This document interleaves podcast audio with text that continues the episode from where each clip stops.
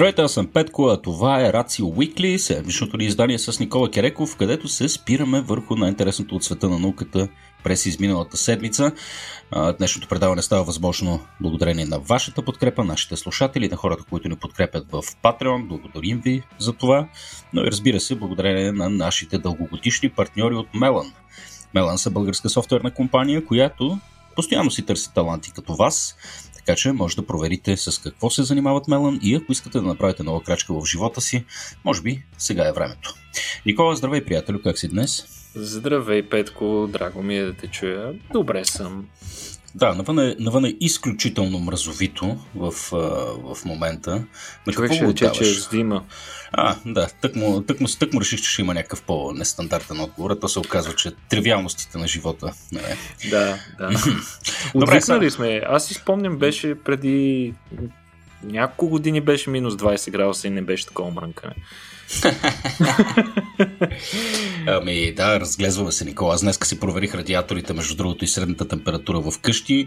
А, оказа се, че поддържаме стабилно 20 градуса горе-долу в, в целия апартамент, което, между другото, се оказва, че е до някаква степен и нездравословно, тъй като се декондиционираме, така да се каже, към някакви екстремни, а, екстремни условия. Аз лично се улавям как вече много ми е топло, много ми е студено, едно мрън, мрън, мрън. А, има ли го това нещо в научната литература, бе, Никола? Със сигурно съм попадал тук таме, че е хубаво все пак да, тялото ни да се научи да работи в някакъв малко по-широк диапазон от температури.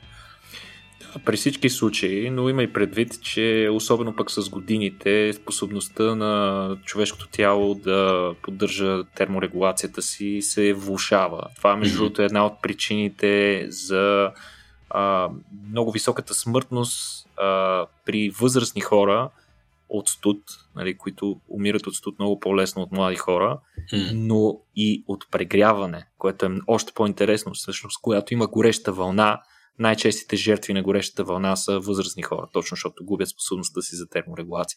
Иначе съм съгласен, нали, до някаква степен е хубаво тялото да бъде, нека го наречем, изключително ненаучения термин калявано, mm. да, да се извършва тази своеобразна а, невромускулна гимнастика, която е необходима за поддържането на температурата в различни по-екстремни условия.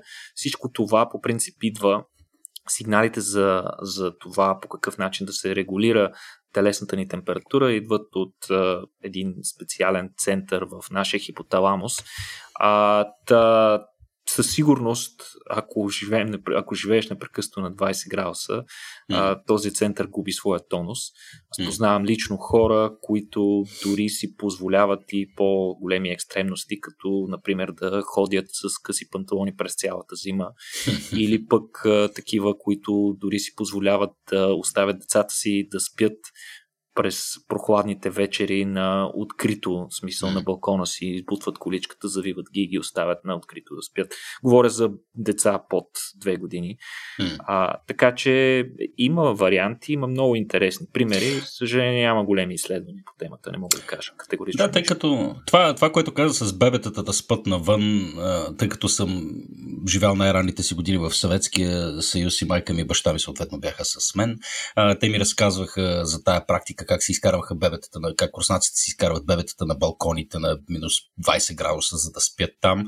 А, сега тук естествено вярването, идеята е, че по някакъв начин това стимулира имунитета, калява ги. Ти като имунолог можеш ли да потвърдиш или да отречеш връзката между тия две неща? Ами с данни доста трудно, но чисто логично а, звучи смислено, смисъл колкото по-често се сблъскваш с а, екстремни условия, толкова повече тялото ти и а, нервните импулси, които контролират всичките му функции, свикват mm. да реагират на такива условия. Mm. Така че то това е абсолютно доказано. Е смисъл хора, които се излагат редовно на студ, после нямат проблеми с студ. Включително а, дори а, тюлените в американската армия а, елитните части нали, на, морските, на морската пехота, а, те имат много интересни учения, с които се борят с хипотермията, например, като тези учения включват кораб да ги изостави насред океана и те да трябва да плават свободно в продължение на часове, без да изпаднат в хипотермия, като за целта те имат специални инструктори, които а, ги научават на специални дихателни упражнения. Но в крайна сметка това нещо, колкото по-често го правят, толкова по-добри стават в това. А не се ли... А, в смисъл, това което, това, което се случва, поне под това, което съм чел, не е ли, че започва да се... Така тялото започва да произвежда малко повече от един различен тип мазнини, така речените кафеви мазнини, brown fat на английски. Е, това която... е много, много голяма тема. Наистина, смисъл, кафявата масна тъкан е само един от начините, по които ние можем да се адаптираме към студ. Само за нашите слушатели да кажем каква е разликата между нормалната и кафявата масна тъкан. И двете са изградени от масна тъкан, в която има резерви от голямо количество липиди под формата на такива органели вътре в клетката, масни капчици. Mm. А, разликата обаче е, нали, очевидно, някакси има нещо в цвета. Между другото, човешката мазина е жълта, който не знае, не е бяла. Човешката мазина е жълта, така че едните мога да наречем, едната масна тъкан мога да наречем жълта, а другата кафява. Защо е кафява? Ами защото в клетките на тази масна тъкан има ужасно много митохондрии. Митохондриите, както сте чували, са енергоцентралите, електроцентралите на клетката. Там се mm. произвежда основното количество енергия, което, с което клетката борави като една своеобразна клетъчна валута, за да се извършва всички функции. По-интересното обаче е, че тези митохондрии не са нормални. Те са много по-специфични. Какво им е специфичното? Ами, те не правят ток, не правят енергия, генерират само топлина. В смисъл, те правят Ха. една своеобразна а, а, едно своеобразно късо съединение, защото по принцип в митохондрите се извършват едно, един много особен процес, при който енергията се отделя на порции постъпално, за да може някаква част от нея да може да се използва mm-hmm. за генериране на някакъв енергиен, енергиен а, капацитет, в случая молекулата АТФ. А, винаги, на всяка стъпка, част от енергията се губи под формата на топлина. В, в случая на кафявата масна тъкан имаше едно огромно стъпало, така че цялата енергия се отделя като топлина. Тоест, това, което се случва е, че в тази кафява масна тъкан мазнини се разграждат до топлина. И очевидно това ни помага, като е студено. И за това, например, в бебетата и децата до 6-7 годишна възраст има огромно количество такава кафява масна тъкан, особено по повърхностните части на тялото, така да се каже подкожната част, подкожните мазнини, именно тъй като те са много малки, имат много малък обем на тялото и съответно имат способност да губят много бързо температура, да губят много бързо а, Топлина. топлината си и затова имат тази допълнителна защита, която им дава възможност да генерират допълнителна топлина. Разбира се, това не е единствената адаптация а, за, за справяне с студ, но в ранните възраст е една от основните. И трябва да кажем по принцип, че човешкият организъм има много повече адаптации към студ, което е много любопитно, отколкото към жега, тъй като очевидно, че ние сме по-добре адаптирани да живеем в жега, по-трудно умираме там, mm. докато в, в студ ситуацията е по-различна. А, иначе, с течение на времето, какво става след седмата годишна? Ми дигани се обема, почваме да живеем в удобните помещения, които ти спомена с постоянна температура и количеството на тази кафява масна тъкан постепенно спада. Има изследвания обаче, че ако редовно се излагаш на студ, например, характерното за Русия и Украина търкаляне в снега на ученици а, и, и, и на възрастни хора, които го правят при външни температури от минус 20 градуса, тази кафява масна тъкан, част от нея, все пак се запазва. Mm-hmm. Интересното е, че тя освен да ни генерира топлина, отделя и много интересни допълнителни сигнални молекули, които се свързват с а, така по-добро здраве на съответния човек.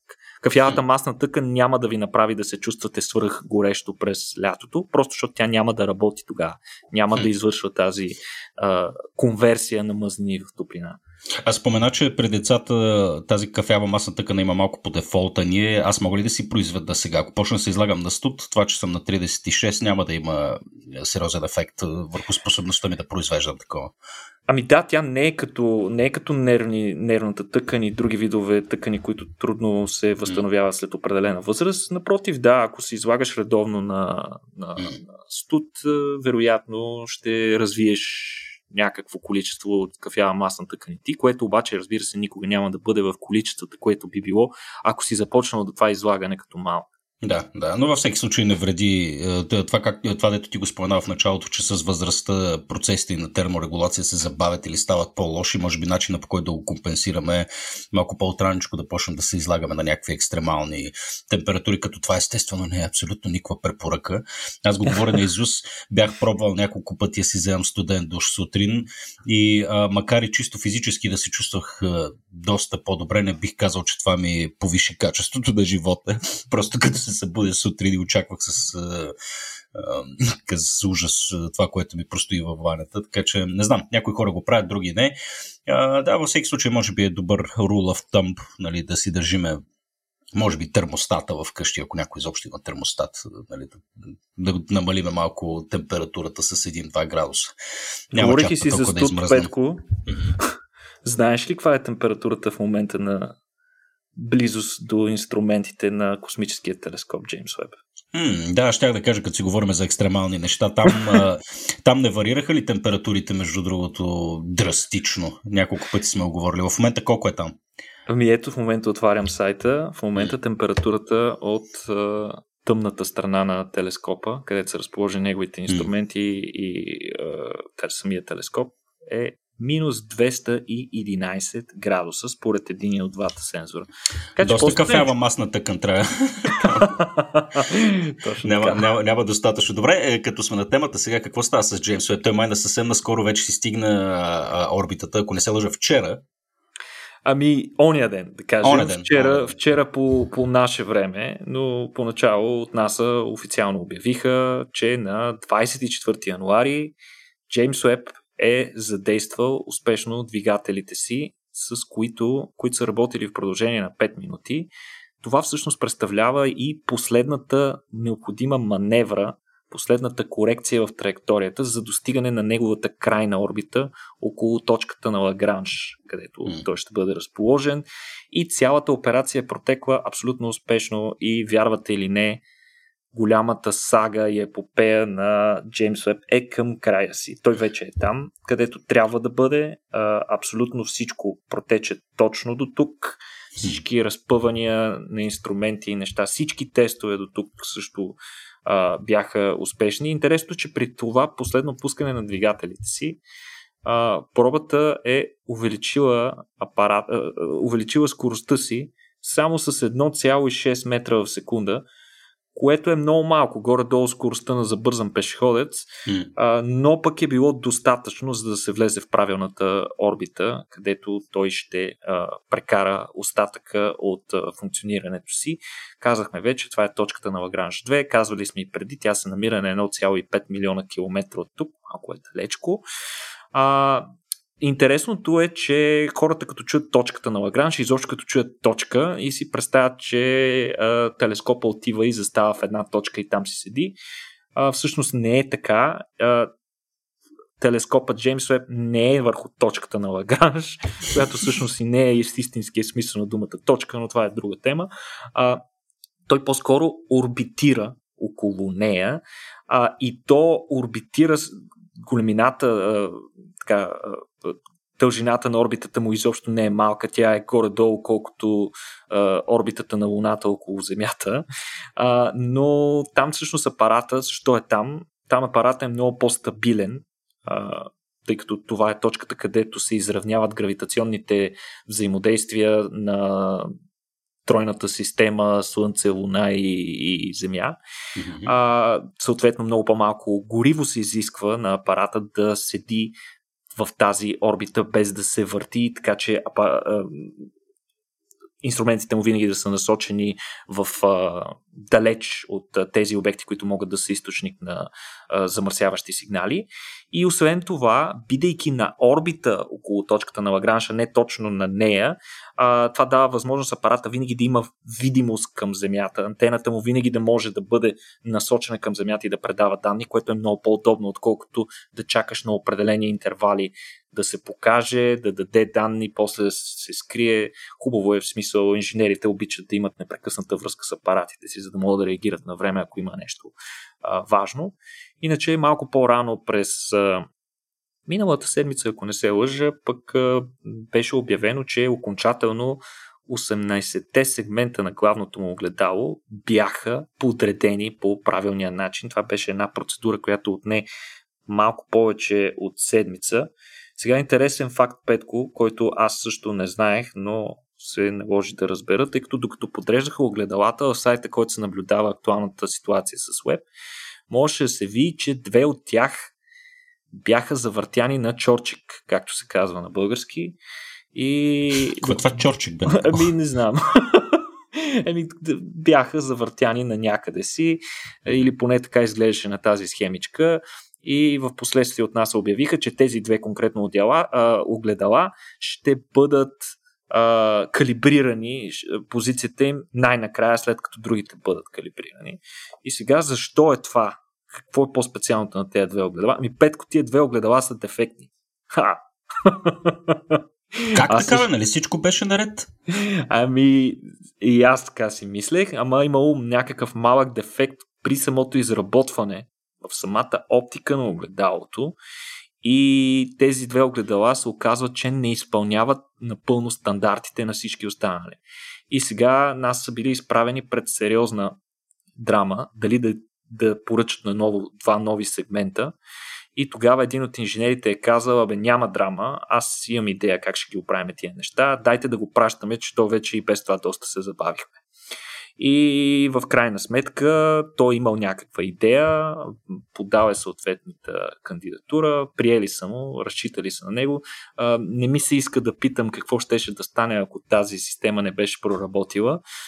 Сигурен съм, че човек ще да бъде уволнен, но той вече ликува в къщата си и се разказва на приятелите си, защото двете огледала крайна сметка с помощта на неговите а, коригиращи маневри на двигателите, които управляват съответните сегменти, е успял да, а, да калибрира и тези две леко така а, прецакани огледалца. Иначе какво предстои? Ами има допълнителна калибрация на огледалата, която ще трябва поне 3 месеца. Това е много интересно. Има специален двигател, който е свързан с вътрешността, с средата на а, огледалата и буквално Петко той може да да променя формата на огледалото, да го избутва или да го издърпва. А, разбираш, че случая става дума за маневри, които са с, с, с точност в рамките на нанометри, на, на, на, на много по-малко, отколкото е човешкия косъм. Но очевидно, че тези неща са много важни, за да може да се колимира така светлината да се, да се събере на правилното място, а, където трябва да бъде. А, това е много прецизно, съответно отново ще бъде извършвано огледалце по огледалце. А, но очакваме първите снимки още през лятото. Днес много Web е дам хора.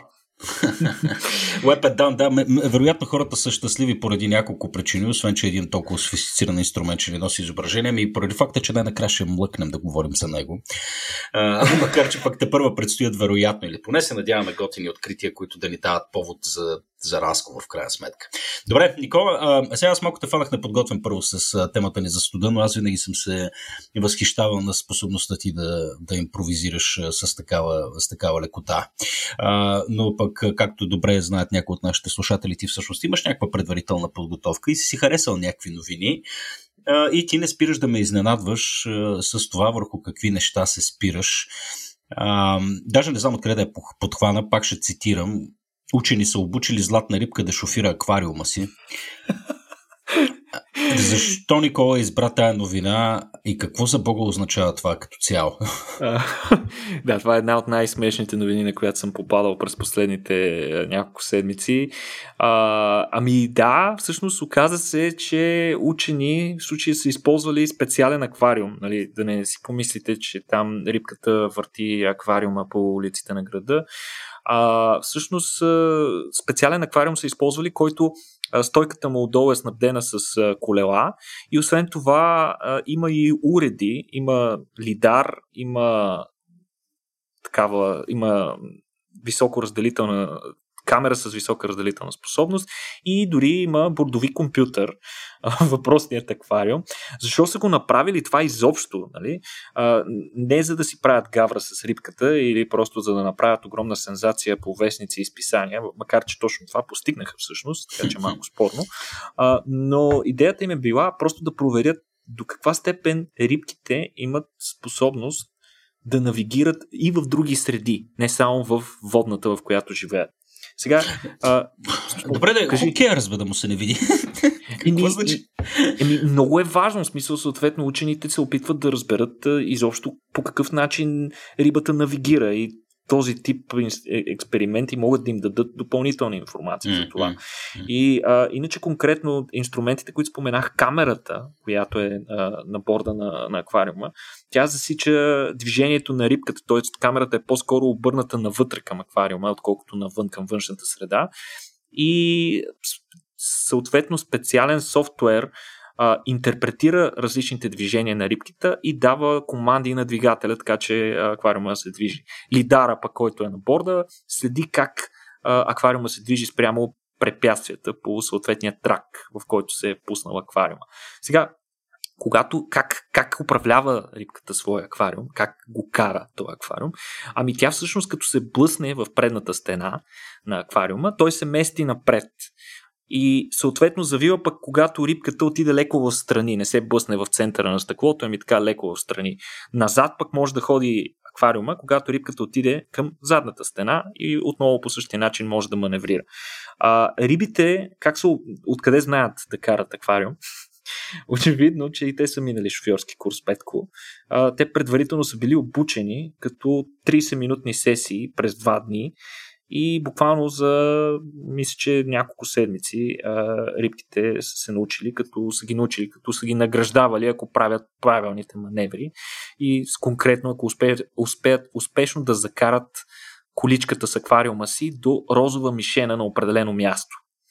Сега, това обаче създава известни е, така спекулации, че рибката по-скоро се е научила да прави наизуст неща, които биха се харесали на експериментаторите, за да ги награждават повече. За да контролират това в крайна сметка, за да проверят, че не учат неща на Изус, а, учените са променили място, където стартират рибите и са сложили подобни мишени, но с друг цвят и всъщност и шесте обучени рибки са се справили чудесно с задачата, въпреки а, тази повишена трудност. Mm. Като те, освен това, са успявали и успешно да избегнат задънени улици и са подхождали към мишената по различни пътища и начини, като с времето се ставали все по-обри и по-бързо са успявали да навигират аквариума до правилната мишена. А, това е много изненадващо за мен, че риби могат да карат. Петко, при условие, че някои хора не могат в крайна сметка и продължават да се опитват да го правят по софийските и, улиците, и улиците по цял свят. А, но е голяма изненада и за самите учени, че рибките могат да навигират напълно в среда различна от тяхната. Мен лично ме изненадва и факт, че а, в крайна сметка водата като среда има различна пречупваща способност прямо въздуха и съответно рибката не вижда съвсем ясно, не вижда съвсем точно това, което се случва навън. Може би го вижда леко а, така увеличено или намалено. Аз не, сам, не, си спомням, не си спомням, не съм гледал от а, гледната точка на рибката, за да кажа. Но пък а, цялото това нещо, цялата тази новина, Петко, а, аз а, започвам да развивам последните години някакъв усет в това отношение. Много ми мирише на IG Нобелова награда. Та ще видим, ще видим в а, края на годината, така, а, септември или октомври, или когато бяха месеците на Нобела, а, ще видим дали ще грабне тази награда IG Нобел, но е много силен много силна кандидатура, според мен. Да, между другото, ние с теб имахме цял един епизод за IG Нобеловите награди за 2021. Ако така ви е интересно, може да се върнете назад да видите с какви абсурдни неща се занимават учените. Абсурдни поне привидно да е, все пак следствие на тия така стран, странни експерименти научаваме доста интересни, интересни неща, така че може да чекнете и нашия епизод. А, ние с Никола след малко ще продължим с една не чак толкова а, весела, весела новина. А, в момента оказва се върлува най-голямата епидемия от птичи грип до сега засичана в Европа. Да, докато върви едната пандемия, забравяме, че често пъти паралелно се случват и други такива. Но за тази най-голяма епидемия от птичи грип до сега върлувала и с Европа, ще чуем след малко.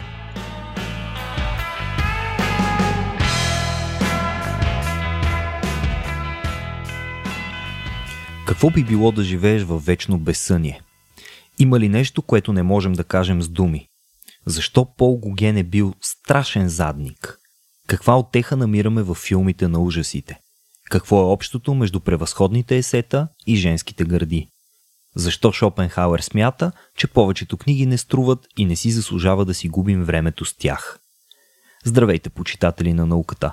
Аз съм Васко и също като Петко и Никола съм един от гласовете на Рацио подкаст.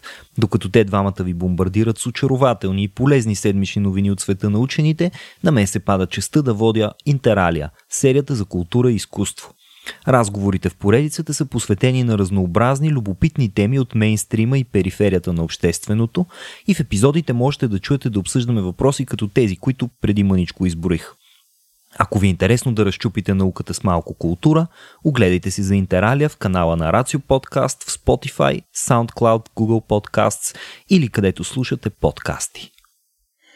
Окей, okay, Никола, както аз както казах преди малко, новината, която искаш да ни споделиш сега, вероятно ще ни поставя в леко меланхолично настроение, тъй като оказва се, че паралелно с епидемията от коронавирус има и една друга епидемия, която се случва в Европа.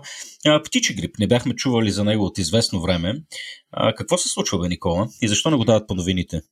Да, да, паниката би трябвало да е голяма сред всички, които чувстват в себе си, че предишен живот са били птица или дори в момента се чувстват като връбче или, или нещо друго.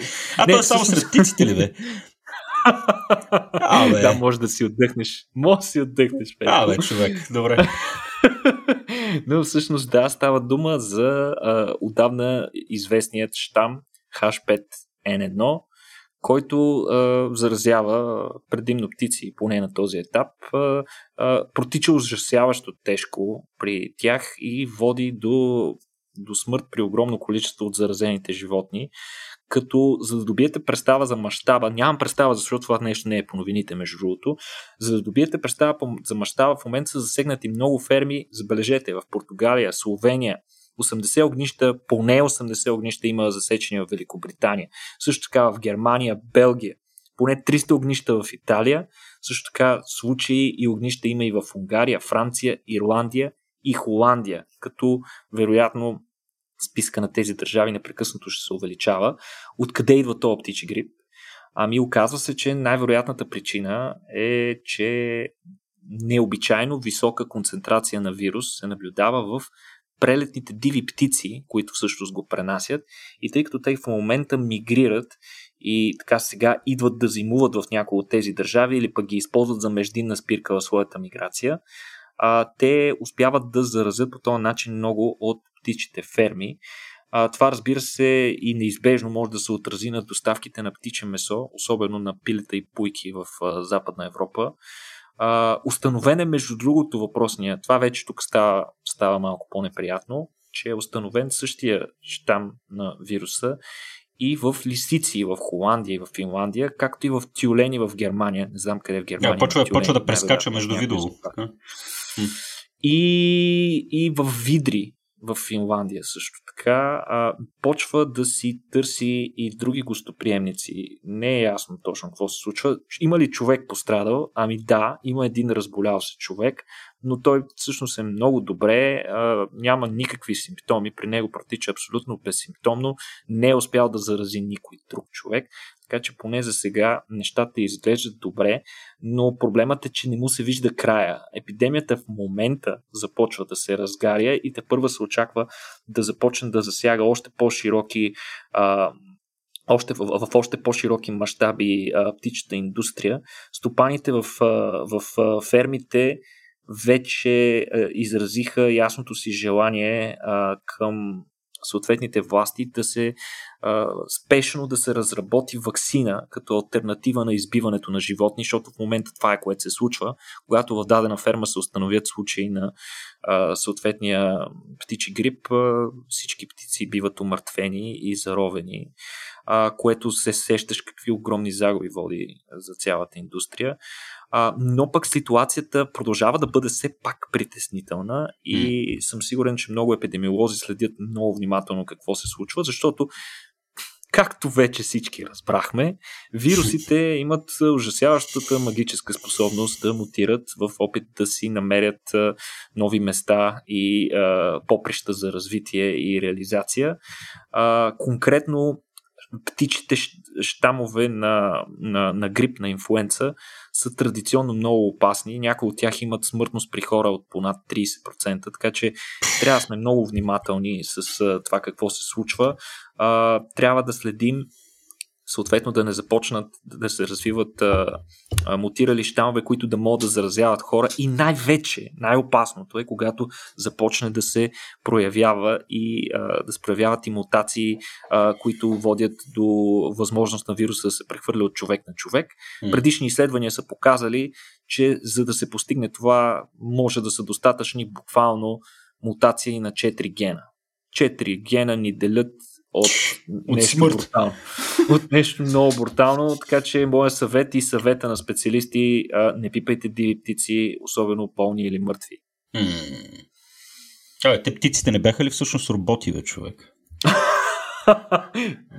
Сещаш да, се не... за това, за това безумно нещо. Бях чул е, всякакви конспирации, но това направи пръст на главата. Е, не знам, може би, може би ако започне някаква епидемия при хора от тях, ще е при тия дете ми сменят батериите. Най-вероятно. Добре, като си говорим за различните начини, по които всички ще умрем заедно, Никола, един от така, много повдиганите проблеми напоследък, които стават все, по, все по-сериозни всъщност, е това, че използваме твърде много антибиотици и така рискуваме да опосредстваме и да направим възможна еволюцията на много така резистентни бактерии, които да ни разкатаят фамилията в един хубав момент. Повечето слушатели вероятно са запознати с този проблем, но това, което не знаят е, че едни от най-сладките създания на планетата, които толкова харесваме, обичаме и са в детски приказки и какво ли друго не, всъщност са носители на едни от най-опасните антибиотично резистентни бактерии. Тая новина я научих току-що от Никола, прочитайки текста. А, Никола, я ни разкажи малко по-подробно и трябва ли да трепем таралежи пък сега? Ох, надявам се да не доведе до това нещо, да не стане като с панголините и преди това ох, civetkите, които civetkите. пък бяха които пък бяха носители на, на първия SARS вирус. А, та, а, какво е откритието? Всъщност то е голяма изненада и за самите учени. А, какво се е случило? Всъщност до момента ние винаги сме смятали, че лошите антибиотично резистентни бактерии, които примерно причиняват много брутални а, инфекции, които не се повлияват от никакви антибиотици с много висока смъртност при хора, а, идват от добитъка ни, пък при който са се развили, защото много, бактери... много антибиотици е, използваме при отглеждането на добитъците при индустриално отглеждане. Да, обаче има явно интересни детайли, които те първа ще ни се разкриват. Конкретното ново изследване сочи, че един от често срещаните щамове на така наречения MRSA, което означава метилин, мет, метицилин резистентен стафилококус ауреус, който е печално известен с факта, че убива ужасно много хора и започва да убива все повече всяка година. А, та, всъщност, един от тези щамове може би идва от таралежи. И вероятно, според данните на учените, е колонизирал кожата им поне преди 200 години. Тоест много преди появата на антибиотиците. А, как са го разбрали сега това нещо?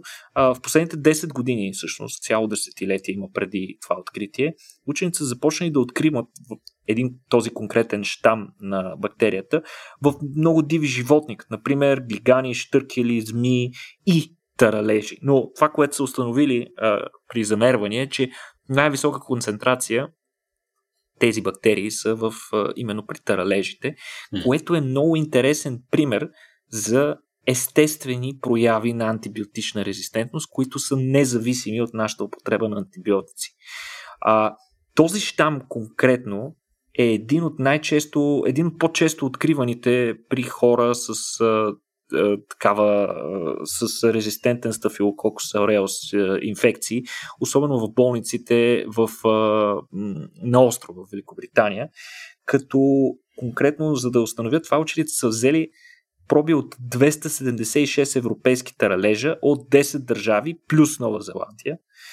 Като добрата новина тук е, че в пробите от Гърция, Румъния, Франция, Италия и Испания бактерията я няма. Значи, щом я няма в Гърция и Румъния, значи я няма и България, най-вероятно, mm. което е добре. Но при две трети от ралежите, Петко, това е много висок процент, практически при почти всичките ралежи в Англия, Уелс, я има тази бактерия. И конкретно, Jesus. откъде се е взела тази бактерия? Нали? А, оказва се, че по кожата си тези бактерии имат една гъбичка. Сега дали е географски специфична тази гъбичка за Великобритания не е много ясно. Гъбичката се казва трихофитон еринацей, като тази гъбичка има способност да произвежда антибиотици, за да се конкурира с бактерии, да убива бактерии. И очевидно една от тези бактерии е успяла да се адаптира към тази химическа война, която води гъбичката. И по този начин пък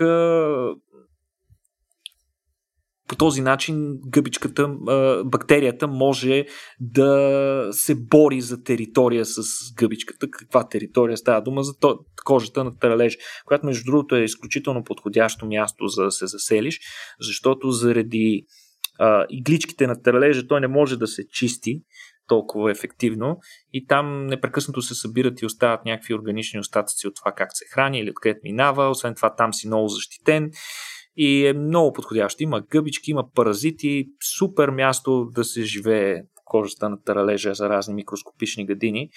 А, иначе, как са доказали учените, че точно това е? Ами всъщност антибиотика, който се произвежда от гъбичката, може да убива тази бактерия, само ако предварително сме махнали нейните гени за резистентност. Тоест, очевидно, че тези гени са развити точно за да се предпази а, бактерията от, а, от химическото нападение на гъбичката.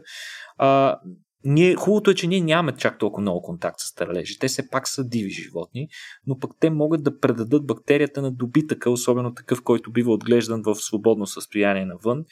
И оттам тя пак може да стига до нас. Най-вероятно това е и пътя, по който тя е стигнала до нас. Разбира се, използването на антибиотици навсякъде в средата около нас значително влушава нещата и подпомага нали, само затвърждава необходимостта на тази бактерия да размножава тези свои гени за антибиотична резистентност. И освен това, тя, бактериите, знаеш, имат един, една много неприятна способност, че бактерии, близко родствени, дори далечно родствени, могат да си прехвърлят гени. Това беше открито преди там съвсем наскоро, че е доста реален процес, преди няколко десетилетия беше открито. А, така че а, това не е много добра новина. При всички случаи необходимостта да контролираме употребата на антибиотици е жизненно важна, затова ние да успеем да се борим по някакъв начин с, а, с а, тези антибиотично резистентни бактерии, които според Световната здравна организация а, ще се превърнат в една от основните причини за смъртност до 2050 година. Буквално между 1 и 5 милиона човека се очакват да умират до 2050 година от такива антибиотично резистентни бактерии, така че бъдете съвестни и вие при употребата на антибиотици. А, не дейте да ги пиете а, за всяко нещо, което ви притеснява и най-вече не си ги самоизписвайте. Знам, че в България могат да се вземат от всяка втора аптека без рецепта. Не го правете. Да. А, а всъщност имаме ли яснота кое а, е по-големия проблем? Употребата на антибиотици при добитъка или това, че ние си вземем антибиотици за вирусни инфекции? Ми много е спорно. Вероятно проблемът е, има и трети играч в цялото нещо. Това са огромното количество антибиотици, пък, които попадат в околната среда вследствие на тези две приложения. Със сигурност по-големия проблем остава използването на антибиотици сред добитъка, просто защото то е по- а, масово и освен това антибиотиците там се използват в а, а, големи концентрации практически непрекъснато. В смисъл, обикновено човек като да. взима антибиотик, той го взима за някакъв период от време. Има си антибиотичен курс, който е там между 5 и 14 дни най-често. А, но при добитъците буквално те ги почват от малки и до края, докато, докато биват заклани и и, и вкарани в храната ни. А, продължават да, да бъдат зобени, така да се каже, с антибиотици. Да, да. Общо взето, е, земята, в, на която сме еволюирали, не е много гостоприемно място и ние със сигурност е, не допринасяме много май-май за, за това тя да стане по-гостоприемна. Всъщност говоря глупости, няма как да отричаме е, постиженията на цивилизацията, но очевидно си има хълцания в тази технология, да нося научим бързо да се адаптираме, тъй, защото да не ни се налага всъщност да, да си търсиме друго място за живеене. Знаем много добре, че много хора всъщност планират вече така, дългосрочно а, този, този процес. Някои небезизвестни имена, към които аз изпитвам неприязан. А, но, но пък а, живота в космоса си има и своите си собствени, собствени проблеми. А, знаеме, освен, че е негостоприемна средата, а, поради там екстремни температури, липсата на въздух за Бога, а, така, липсата на гравитация, често пъти не липсата на гравитация, ми много, много малката гравитация, а, има много сериозни ефекти върху човешкото тяло, едно от които е малко по по-обскюр, така да се каже, малко по-неясно, или поне нещо, за което не съм чувал много-много да се говори. А, и това е космическата анемия. А, какво, Никола, е космическата анемия, от какво се предизвиква и има ли как да се справим с нея? А, космическата анемия е много интересен феномен, а, който до момента поне се е смятало, че е по-скоро краткотрайна реакция на човешкото тяло в, на промяната в поведението на течностите в микрогравитация. Тоест, това се наблюдава при астронавти, когато излязат за по-продължителен период в а, орбита около Земята, където в условия на микрогравитация, най-общо казвам. Но а, интересните новини, а, буквално от съвсем от, тези, от последните няколко седмици, а, са свързани с а, изследване, проведено върху 14 астронавти, които са били всички на Международната космическа станция и са пребивавали поне по 6 месеца. Това а, 14 човека може да ви се струва като малка извадка, но 14 астронавти е огромна извадка и това е първото подобно изследване до момента, което се е извършвало. И, и а, това, което изследването установява е, че 6-месечния престой в а, космоса води до повишаване на, с 54% на така наречената хемолиза. Или това представлява разграждането или разпадането на червените кръвни клетки, еритроцитите, които носят кислород из човешкото тяло. А, това няма как да е добре, а, какво, какво означава 54% повече хемолиза? Ами, значи тук на Земята си представете, че в нормалния човешки организъм във всяка секунда а, биват унищожени а, или си умират от само себе си 2 милиона еритроцита в секунда. Сега в космоса тази стойност, която са измерили учените, достига около 3 милиона в секунда. А, сега, как са го установили това учените? Ми те са извършили от кръвни проби са тествали концентрацията на желязо в кръвта и концентрацията на въглероден оксид в издишаният им въздух. Тук подчертавам, става дума за въглероден оксид, а не въглероден диоксид.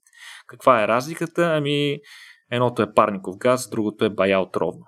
Въглероден оксид, хора умират, да кажем, при когато печката им не работи добре, при така нареченото непълно горене, се отделя въглероден оксид, който има способност да се свързва с молекулата на хемоглобина, която пренася кислорода, да се свързва необратимо с молекулата на, кисло, на, на хемоглобина. Се свърже необратимо, рано или късно това води до задушаване и смърт а, има подобни случаи на хора, които са се запалили автомобила се топлят в гаражите си и така леко са заправили, пък изгорелите газове от излизащи от съдържат някакво количество въглероден оксид и когато се достигне някаква критична стойност, това може да доведе до смърт.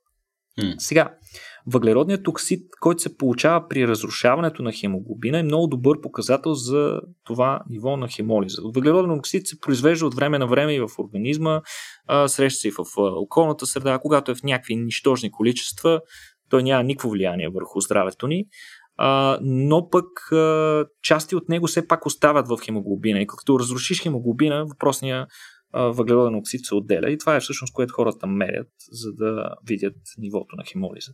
Hmm. А, оказва се, че А, между другото, Петко, това не беше много интересно. В орбита губим около 10% от обема на кръвта си. Това се дължи на факта, че част от кръвта ни се задържа в торса, така в гърдите и особено в главата ни. И затова астронавтите изглеждат такива леко подути на кадри и клипчета в Международната космическа станция. И учените предполагат, че това задържане на кръвта сигурно има някаква роля за повишаването на хемолизата. Те също са установили, че а, за разлика от първоначално смятаното, че това е се наблюдава в началната част на престоя и след това астронавтите се адаптират. Всъщност се оказва, че не е така според изследванията на учените. Оказва се, че въпросното нещо продължава за целия период на престоя в космоса. Пет от астронавтите си, например, при връщането си са достигнали норма, нивото им на количеството на еритроцити и дихателната им способност да пренасят кислород е достигнало нормата за диагноза на анемия. Разбира се, те се оправят след това, като дойдат на Земята. 3-4 месеца по-късно пак са нормални. А, но в. А, но, но, но, но това показва, че трябва да бъдем изключително, изключително внимателни с астронавтите, защото колкото повече хора отидат в космоса, толкова а, повече възможности има това нещо да създаде малко по-голям проблем. Но такъв проблем в интерес на истината би създал само на връщането им на mm. Земята. Защо? Защото в космоса, като няма гравитация, съответно гравитацията влияе и на телесните ни течности. Тоест, като няма гравитация на сърцето на астронавтите, му е много по-лесно да бие, защото няма чак такова голямо съпротивление, няма сила срещу която да се бори. Например, да трябва да се бори срещу гравитацията, за да закара повече кръв в главата. Mm-hmm. Затова в космоса проблем няма, астронавтите не усещат нищо. Проблема е като се върнат на Земята и когато усетят за първ път гравитация. Това вероятно би създало повече проблеми при по-дълги мисии, да кажем, които са по една година и като се върнат на, като се върнат на Земята, може да продължи доста време възстановяването. 3-4 месеца, между другото, по-късно, учените са засекли, че нивата на еритроцити и нивото на хемолиза в кръвта на астронавтите се оправя. Тоест 3-4 месеца на Земята са достатъчни горе-долу да се възстановят. Еми да, това поне, това поне е добра, добра новина. Ами окей, а, Никол, за да завършим на положителна нотка, защо тия котки човек се кацат постоянно по сателитните чини на Старлинг? Топличко ли име? Какво, какво става там? Да, това беше много готина новина, която излезе в края на миналата година. Тя не е толкова новина, колкото а, страхотни кадри, на които... По 5-6 мо... в чиния. да, може да се види един същински коткариум. Аз така mm. мога да го нарека. А, може да видите, ще оставим в а, линковете в описанието отново, както винаги може да наблюдавате. Ами причината е да, проста, а, тъй като чиниите на чиниите на ретранслаторите, които взимат сигнал от а, сателитите на Starlink и използват а, този сигнал за интернет, а, всъщност са адаптирани. Мисля, че даже това е втората им версия. В първата версия, ако не се лъжа, го нямаше това. Но в а, втората им версия е включена тази функционалност, едно леко подгряване, така да се mm. С помощта на което а, се гарантира, че в чинията няма да се събере много сняг през зимния сезон, който би смутил приемането на сигнала.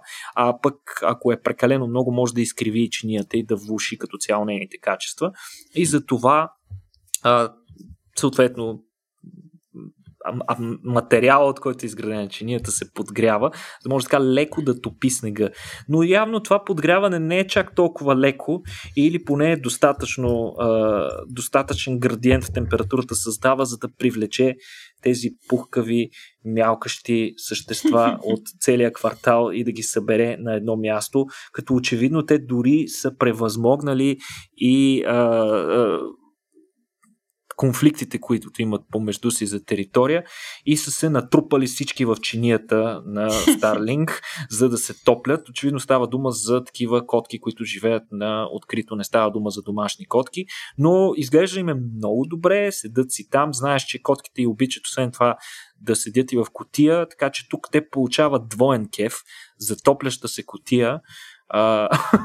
Така че изключително интересно. Сигурен съм, че инженерите на на, на, на SpaceX са мислили за всичко но не и за котешко нашествие. В смисъл, предвидели са всички проблеми, обаче не и това. да, да, да. Котараци, какво да ги правиш.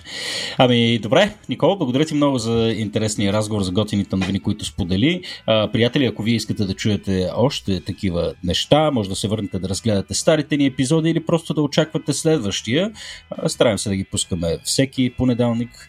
А, и за да се случва това всъщност, за да можем да продължим да ги правим, разчитаме и на вашата подкрепа. Освен да ни слушате, да препоръчвате подкаста, да кликате там един лайк а, или да напишете едно ревю от там, откъдето си вземате подкаста, а, или пък да ни подкрепите в сайта patreon.com наклона на черта RACIO.BG. Може разбира се да идвате и на нашите събития, а, да си купувате RACIO Pass, да си вземате книжки от нас или изобщо а, така да ни подкрепяте по какъвто начин намерите за добре. А, благодарности отново и на Мелан, нашите партньори за този подкаст. Мелан са ни дългогодишни партньори, те са българска софтуерна компания, които разработват най-различни интересни продукти, така че ако вие сте човек, който работи с софтуер или поне има подобни аспирации, може да проверите какво предлага Мелан. Благодаря ви отново, че ни слушахте и до следващия път. Чао!